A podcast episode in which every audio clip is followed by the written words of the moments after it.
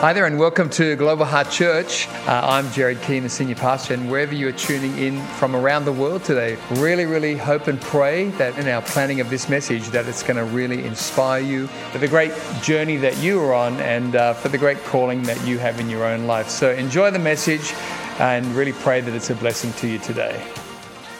Well, I'm going to speak to all the dads today, and uh, mum's taking note as well, but I'm going to speak to the dads. And just want to say that, uh, firstly, as I start, that fathers are so underplayed in society that it's incredible. The enemy works day and night to cause fathers to feel like they're not important, they're not valuable. Uh, the ministry of being a father, the role of being a father, it's downplayed. Uh, I think the the, the greatest father we saw on TV at night that the world was putting out there as the example was Homer Simpson. Thank you for whoever did that. And, uh, you know, and the Simpsons are funny, but really that was undermining fathers again, that Homer was the example. When in actual fact, I want to say to all the men and uh, the young men listen, believe to get married, believe to become a great dad. Don't wait forever. There's no perfect time, but realize that what a father does and what a father brings to his children is absolutely so imperative, so important. And I was just looking at some of the stats. If you go Googling the stats on fatherlessness and what that does to children, it's absolutely, it's just disturbing. And, uh, I was reading some of them, and I haven't got time to go through them all, and it's a bit, it's, a, it's super challenging too. But it says that when fathers aren't there, they're affecting everything right from birth. And so when a father is actually even speaking to a child and reading to their child, the child's cognitive skills start going off the Richter scale compared to other children by the father's interaction and the reading of a book. If you're saying, I don't know what to do with my children, start reading to them and connect with your children over reading, and uh, your connection uh, will actually already be, be an interruption to the bad behavior they would have down the track. And so they're now saying that when fathers are not there and uh, they're not connected to their children. Their behavior is affected, their speech is affected, their emotional area is affected. Uh, the, they are likely, it's like off the Richter scale, to experience poverty in, that is uh, much more than the average. And so there's a whole lot of stuff addiction to drugs, children out of wedlock, prison, all of the factors leading up to that They've now put out, which obviously the media will never show you because they want to now celebrate your dysfunction.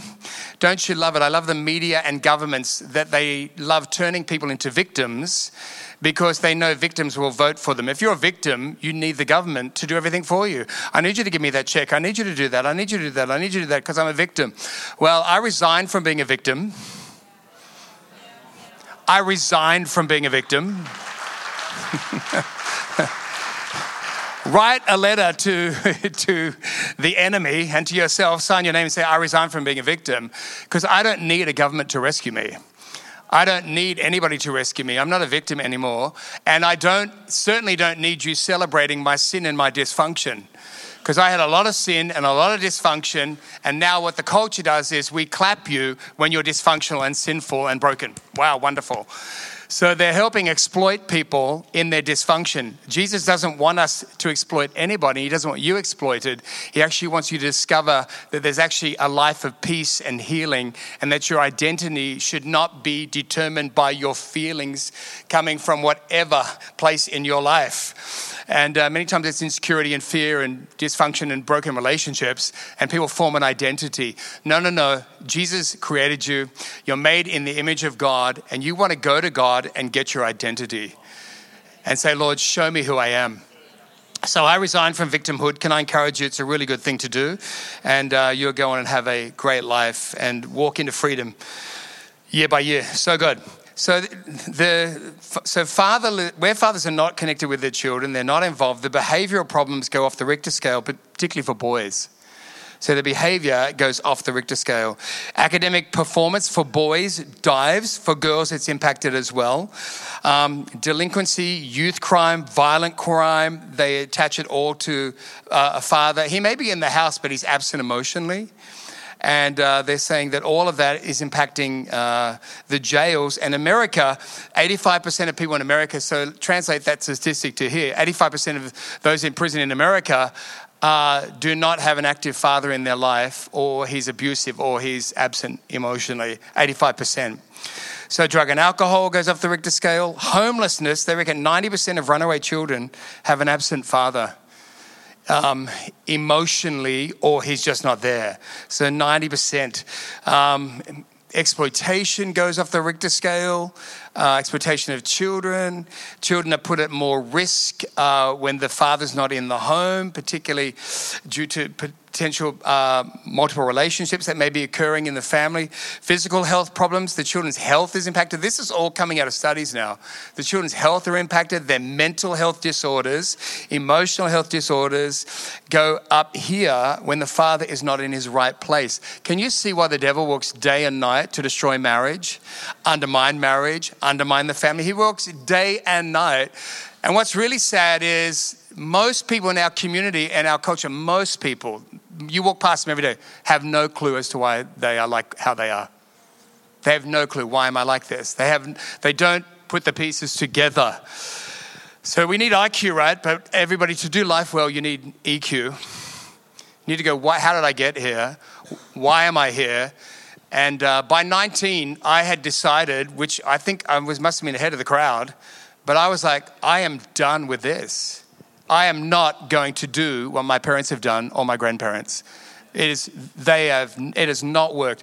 One of the great things you can do is to sit back with some EQ and IQ and look at your family situation. And if it wasn't good, stop yourself and go, This is my moment to not repeat this. This is my moment with other people who are ahead of me. You need to get around people like me and other people who've come from a lot of bad, broken relationships, dysfunction, abuse, and go, what do I do? You need to get in the slipstream. There's, we've, we've got a lot, actually. It's probably the whole staff. Anyway, it's quite a few. And uh, the, the next one after me, he went to Montreal. He, he's over there helping all the people over there. But most people have no clue. But if you can stop and say, right, I'm not repeating this. Come on, get some oomph. Man, if you get some grunt and girls, get some grunt and say, I'm not doing this, I'm not repeating this, then you can have a new life and a new family that really the world kind of mocks it as this, you know, oh yes, the you know, the average family, they kind of mock it. No, no, no. It's not to be mocked. It's meant, it's how we're designed to have healthy relationship, healthy family, healthy children, healthy grandchildren. Not perfect, but living something that you're like this is what god designed us to do and it's and it's feeding your heart your soul your mind with health in jesus name. So so uh, fathers children are more likely to have low incomes unemployment it goes on and on. Future relationships are impacted more likely to dissolve. So all of this right and even mortality rates are higher when dad is not in his rightful place so guess what the devil does? He hides that from you. He makes you think your devil makes you think, no, you just need to be who you are. That's who you are, just who you are. No, it's not. You're the result of sometimes other people's bad decisions and dysfunction. And because of that, don't embrace it and make it your identity. So I was refusing to embrace that identity of brokenness and this is how it is. And, and it didn't make everybody happy. By the way, there's a lot of people like you when you, more, when you stay dysfunctional. a lot of people like you when you stay broken. Oh my gosh, it was amazing how when I said, no, I want to go forward. I want to, and when I became a Christian, by the way, I couldn't have done it without God's help, number one. Without God's grace, I could not be what I'm doing today, 42 years later. Be saved, be married, have our children, grandchildren. Do, do, no way. The grace of God, but I had to swallow my pride and say, right, God, I do not want that. I don't know how to get to where I need to go, but help me and grace me and, uh, and help me to stay in church because I tend to be independent and proud and do my own thing. And God said, Yep, just like everybody else. but I'll help you with that as you surrender to me your independence. And uh, so I'm a good team player now, but uh, took a couple, took a little while to get there. So everybody, I'm just saying to, again to all the dads, you are so important in the health, emotionally, mentally, spiritually, and physically of your children. And so I want to encourage you today, and my word for the day is there's grace. Grace. God's riches at Christ's expense.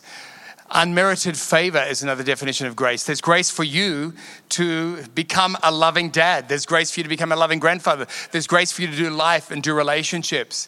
There's grace for you to, to you know, actually move forward and, uh, and not stay in the past if you choose it and then you put some grunt to it. What does grunt mean? It means strong, for me, it's strong decision. Strong decision. Too many times, men and women, we're too, oh, well, maybe I might, well, may, yeah, maybe. Listen, you already made your decision. I'm not doing it. Everybody says, oh, maybe, and you know, one day, you, you're telling me right now, yeah, I'm not doing it. You have to make a decision, go, right, I'm going to move forward. And I thank God that I married Sue because she determined to move forward in her life and that we both wouldn't repeat what we'd experienced as children. And so now our children, thank you, Jesus, they've not had a perfect download because they know where they could have, because we were, we were making it up as we went in line with the Bible, but we are not those people at all because of the grace of God. But Sue and I both had to make a determined decision. We are not going back. We're not staying victims. Everybody does not help you or anybody if you stay a victim on the couch.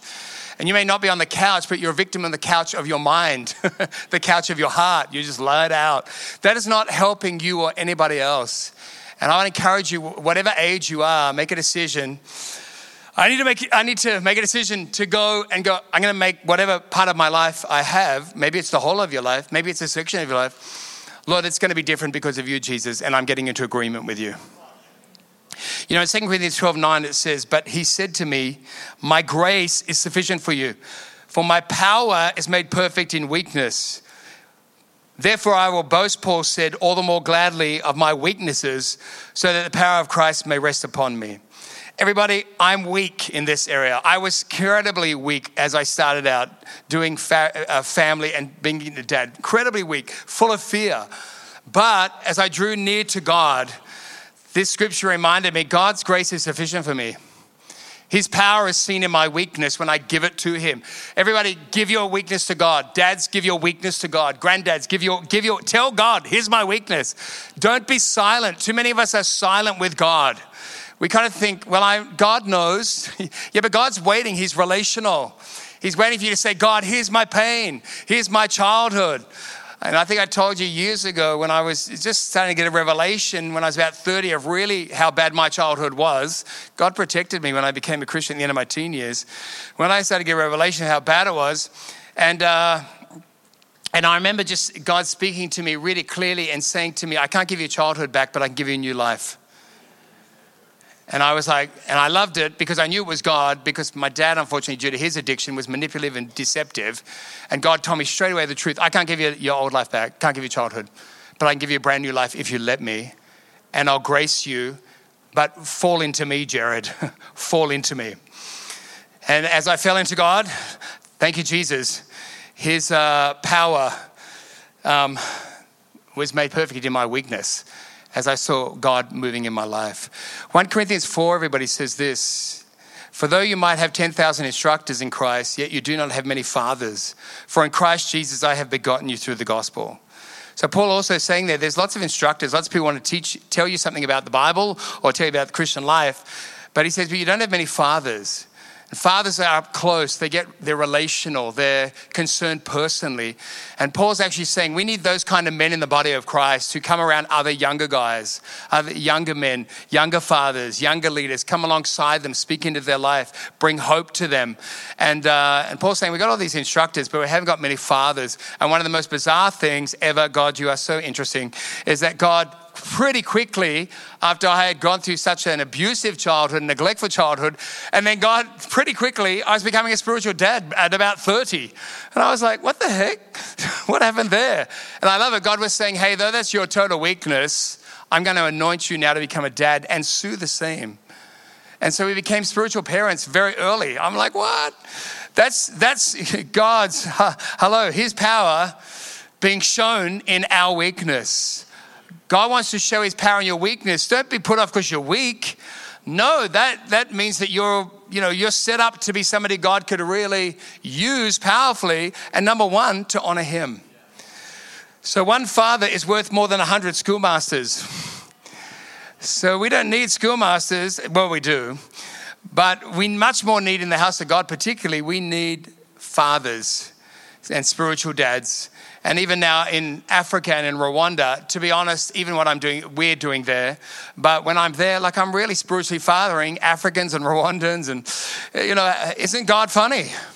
The very thing that was such a weakness, God says, now I'm going to move through that area in your life. Don't be put off everybody in the areas of your weakness. Frederick Douglass said this. He says, It's easier to build strong children than to repair broken men. It's easier to build strong children than to repair broken men. So, together, dads and mums, we can, if we focus and say, hey, I want to be part of building my children's lives, helping build other people's children's lives, what a great thing. Then it's much easier to do that than it is to repair them in adult life. And I like this. I've learned that a father's love can fill a child's soul to the brim. Dads, we are called to fill our children's souls up. And when, I talk about soul there, I'm talking about their eternal soul. I'm talking about the soulish area of their life, which is their emotional area, their thinking, their heart. Um, you know, their imagination. It's that you're filling them up. And how we're filling children up is they need time. For children, love is spelled T I M E. And so they need our time. They need to put our phone down. And we need to help our children, everybody, get off their phone, get off their iPads, and get around the dinner table. And if you if it's you and one child, get around the dinner table every night of the week in Jesus' name. And we need to give our children affirmation. What is that? And I tell them I love you. Tell them they're great. Tell them I believe in you. Tell them if it's your daughter, you are so pretty. She needs to hear that from you every day. You're good looking, tell your son. You're smart. We need to tell them words. If you didn't have words, I didn't have words, I had to say to God, help me with words, because I was having to give something that I didn't get. My mom did say to me from time to time, I love you. And uh, so that was good, but nothing from my dad. So I was having to say, God, help me give words to the boys. And, uh, and listen, God will grace you, and He graced me. And I love the boys. And I think I was probably over affectionate with them. I was always rumbling and kissing them and hugging them. And just, you know, I was trying to really go, um, you know, and give them what I thought they needed emotionally. Celebrate and highlight that which is good in your children celebrate and highlight. Don't be spending your time. If your parents pointed out where you were wrong, you were bad, you failed, drop that. Resign from doing that with your own children and grandchildren re- dro- drop that. If you need to have a serious conversation about it, make that a time where you're having a coffee with them or, you know, you're doing something to say, hey, listen, I need to talk to you about an area uh, that, that's happening in your life right now, but balance it with all of the good. Start with all of the good. Always start with the good, how much I love you. Balance it out in Jesus' name and celebrate and highlight that which is good. And once again, lean into the grace because God's grace is there to help you love your children with words and affection and affirmation. You know, two wrongs that dads can make is that they over discipline or they under discipline their children. So, after giving all the love and words and affection and working on that and, and working on time, and dad putting your phone down and sitting around the dinner table, um, which we need to do for our children. That's, that's their love language. Ask them how their day was. Ask your three year old, how's your day? Ask your four year olds, how's your day? How, you, how was this? How was that? Be interested in them. Find out who they are. Um, and you know this children are designed to crave attention. Children are designed to crave attention. Nothing more awful when you see parents in the shopping center and they're on their phone the whole time and they've got like a two year old and a three year old behind them that really gets to me. I'm like, what are you doing? It's your one moment to be really connecting right now with that child. I go to the gym sometimes, and uh, yeah, that 60 thing, whatever. Anyway, but I watch parents walking to the gym and the gym door slams shut and they've locked out two and three year olds because they're on their phone. And I'm like, I want to say to the parents, listen, I know you mean well, but your children are not dogs. They're your children. Let them go first love them and lead them in. Every child craves your interest, your attentions, attention, and your presence. Fathers, your children are craving your presence. And uh, they are looking to see what you think about everything. They're looking at your eyes. They're picking up what you feel. And you need to realize hang on, I need to not download my stress to my children and be dumping all my issues. Do not tell your children your issues. Do not go tell your children how their mother upsets you. Mums, don't tell your children how your dad upsets you. The only one you're affecting there is not the person who's upsetting you, the adult. You affect your children. Psychologically, your child is half of that mother, half of that dad.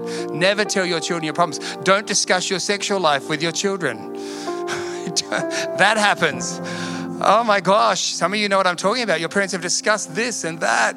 No, no, no. You keep your relationship with your husband, wife separate over here, and you do not cross a boundary to children. Uh, so many children I counsel, they're, they're like 20 in reality, but their real age, I'd say, is 37, 38, because they're carrying their parents' lives. They're carrying their parents' responsibilities. Their parents are telling them everything that's happening in their life with their mother or their father. Don't do it. Get a friend, get a counselor, see a pastor, see Luke. Sorry, Luke, you've just been a focus for the last month. I'm just, it's about to, it's about to get, we get tired of that any minute. And there's a time to say sorry to your children as well, parents. Dads, there's a time to say, sorry, honey, I said that to you. I should not have burdened you with that. Tell your son, tell your dad, I'm sorry I burdened you with that.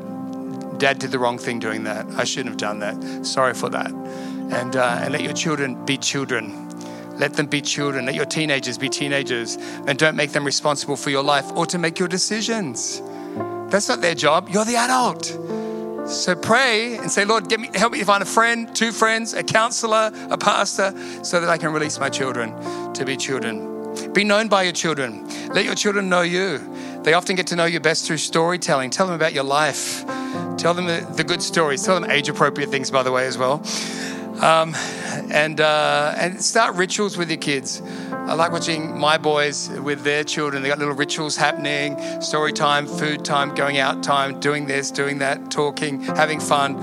Lots of bedtime rituals. Dads, you need to be involved in that and just say, Lord, help me to set up rituals and traditions. Um, we have a tradition today, it's Father's Day, so obviously everybody knows you need Guinness pie, right? So, so Sue, until you go to heaven, it's Guinness pie every Father's Day, right? No, but have have little family rituals, right? And the children will love that. They'll really take on that tradition. It's so important that we're doing things. Um, yeah. So so if your dad was totally disengaged, lean into God for his grace because somebody has to decide to break the chain. Dad, somebody has to decide to break the chain. Mums, somebody has to decide to break the chain. If your mother just was disconnected, then break the chain and say, No, I'm going to put my phone down. I'm putting down all these interferences and I'm going to sit and look at my children in the face. I'm going to ask them about them. I'm going to talk to them. And you watch, your heart will get filled because you're, you're, uh, you're being filled up through your relationship with them. God's grace fills the gaps. God's grace fills the gaps. And uh, 1 Corinthians 15 10, another verse to look at, says, But by the grace of God, I am what I am, Paul said. And his grace toward me was not in vain, but I labored more abundantly than you all. Yet not I, but the grace of God which was with me. I love this scripture because it talks about supernatural productivity that would not have happened but for the anointing of God. And Paul's saying, you know, I, had, I was doing all this stuff. Was, I was laboring and, oh my gosh, it was quite abundant, but I can't believe it because it was not me, it was actually the Lord. God will give you grace to be secure when you feel insecure.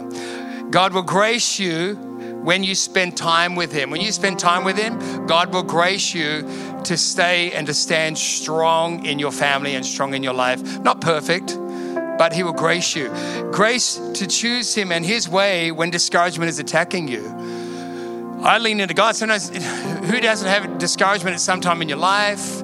Disappointment. By the way, disappointment can be an appointment, can work for you. But lean into God. Spend your, get out in the park with God. Sit quietly somewhere in a park and say, Lord, I'm just reaching out to you. Tell the Lord what you're grateful for and then say to God, and number one, I'm grateful for Him, you, Lord, but then ask God to grace you for whatever situation you're facing. Um, choose, here's a good one, dads choose happiness over sadness. Choose to enjoy your life. Choose to enjoy your wife. Choose to enjoy your children, your grandchildren. Choose to enjoy God. Choose to enjoy His people and His house. Listen, when you choose wisely, listen, it's actually maturity.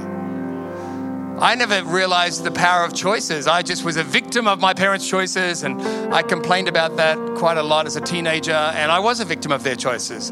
I, I couldn't get out of it. But when I became, a, got out of my life there, instead of have my own life, I realized, hang on a minute, choices have power. I can choose to look miserable.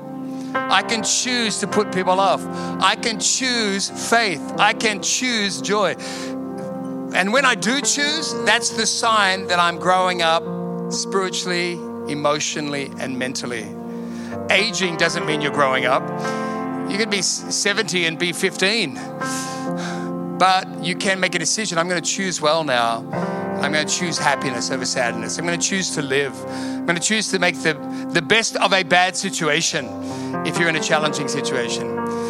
Dads, can I encourage you too, if you've got challenges with your children's mother, speak positively about their mother it is so important for your children's health.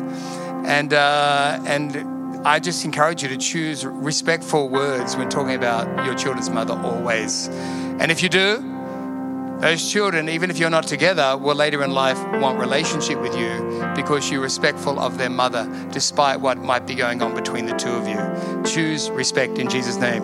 Start to become a good representation of Jesus to your children. So important. Your children need a great representation of a great Christian who loves God and loves his house. They go together.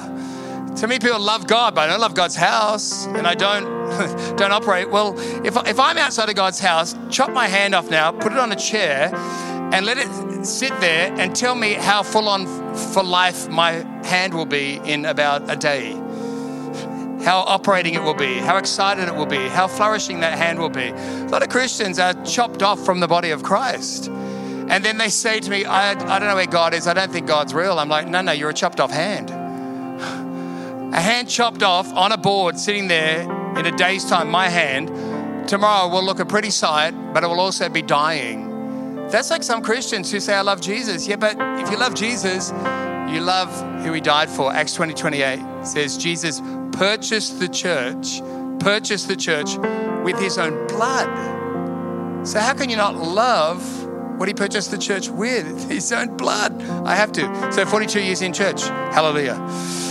Start to become a good re- representation of Jesus to your children, and they may just end up in their destiny if you're modeling servanthood, and that will be exciting.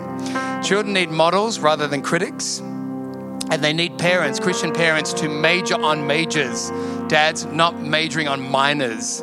Some of us major on, you know, what we need to do in everybody else's life. No, no, major on what we need to do as a family to serve the Lord, make adjustments to honor God, make adjustments to build God's house, make adjustments to get generous. What do we need to do? And then you watch your children grow up, uh, hopefully, healthier Christians than the average because you majored on the majors. Amen. Tell them they're special. Tell the, your family, dads, we are called as a family. Tell your children we're called as a family. And then explain to them what they're called for. I started encouraging the boys in their calling. George, you're called to ministry. This is your calling. You're in that. We're called as a family, but I'm telling the children. So many parents are like, get with their kids and they're like, um, you know, uh, well, um, I'm all out.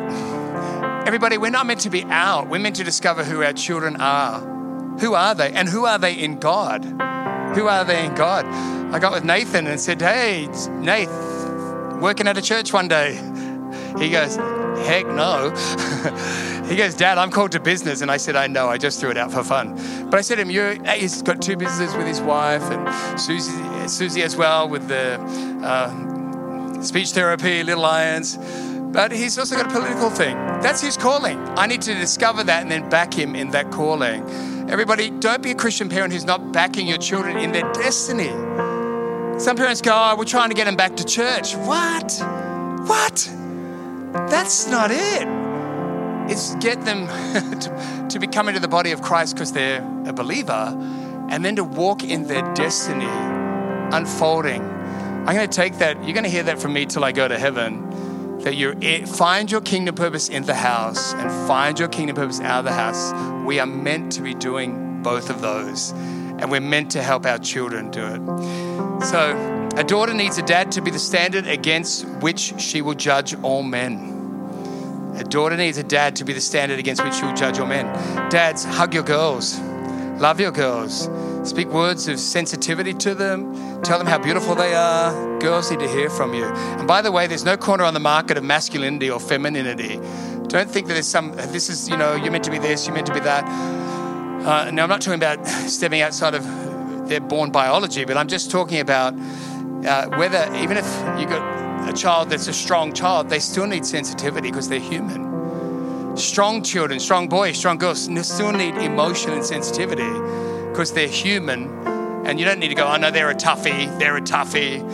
No, the toughies end up mentally unwell because nobody's ever sensitive to them. Nobody's ever caring with them. But do have fun and play with the boys. I love this. My father used to play with my brother and me in the yard. Our mother would come out and say, You're tearing up the grass. And the father would say this We're not raising grass, dad would reply, We're raising boys. Good one. God's grace give power, gives you power to stay standing, which in turn leads to staying power, staying in your, with your children, staying in your marriage, staying in the house of God, staying. The Bible says, having done all else, stand. And through that, you'll overcome evil with good.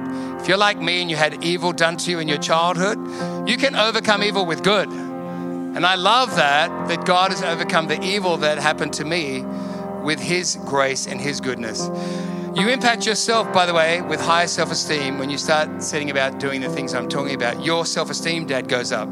Last couple of thoughts. You set generations up with equity or iniquity, your choice. My family was generationally iniquity, sin, mental illness, addiction. But it wasn't going to end because I was like, you know, it'd be so good not to do that anymore. that was not going to end. It was going to end because I said, God, help me now not to repeat this.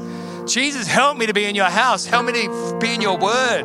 Help me, God. Grace me. Otherwise, I'm going to repeat it and set my family up for iniquity for another generation.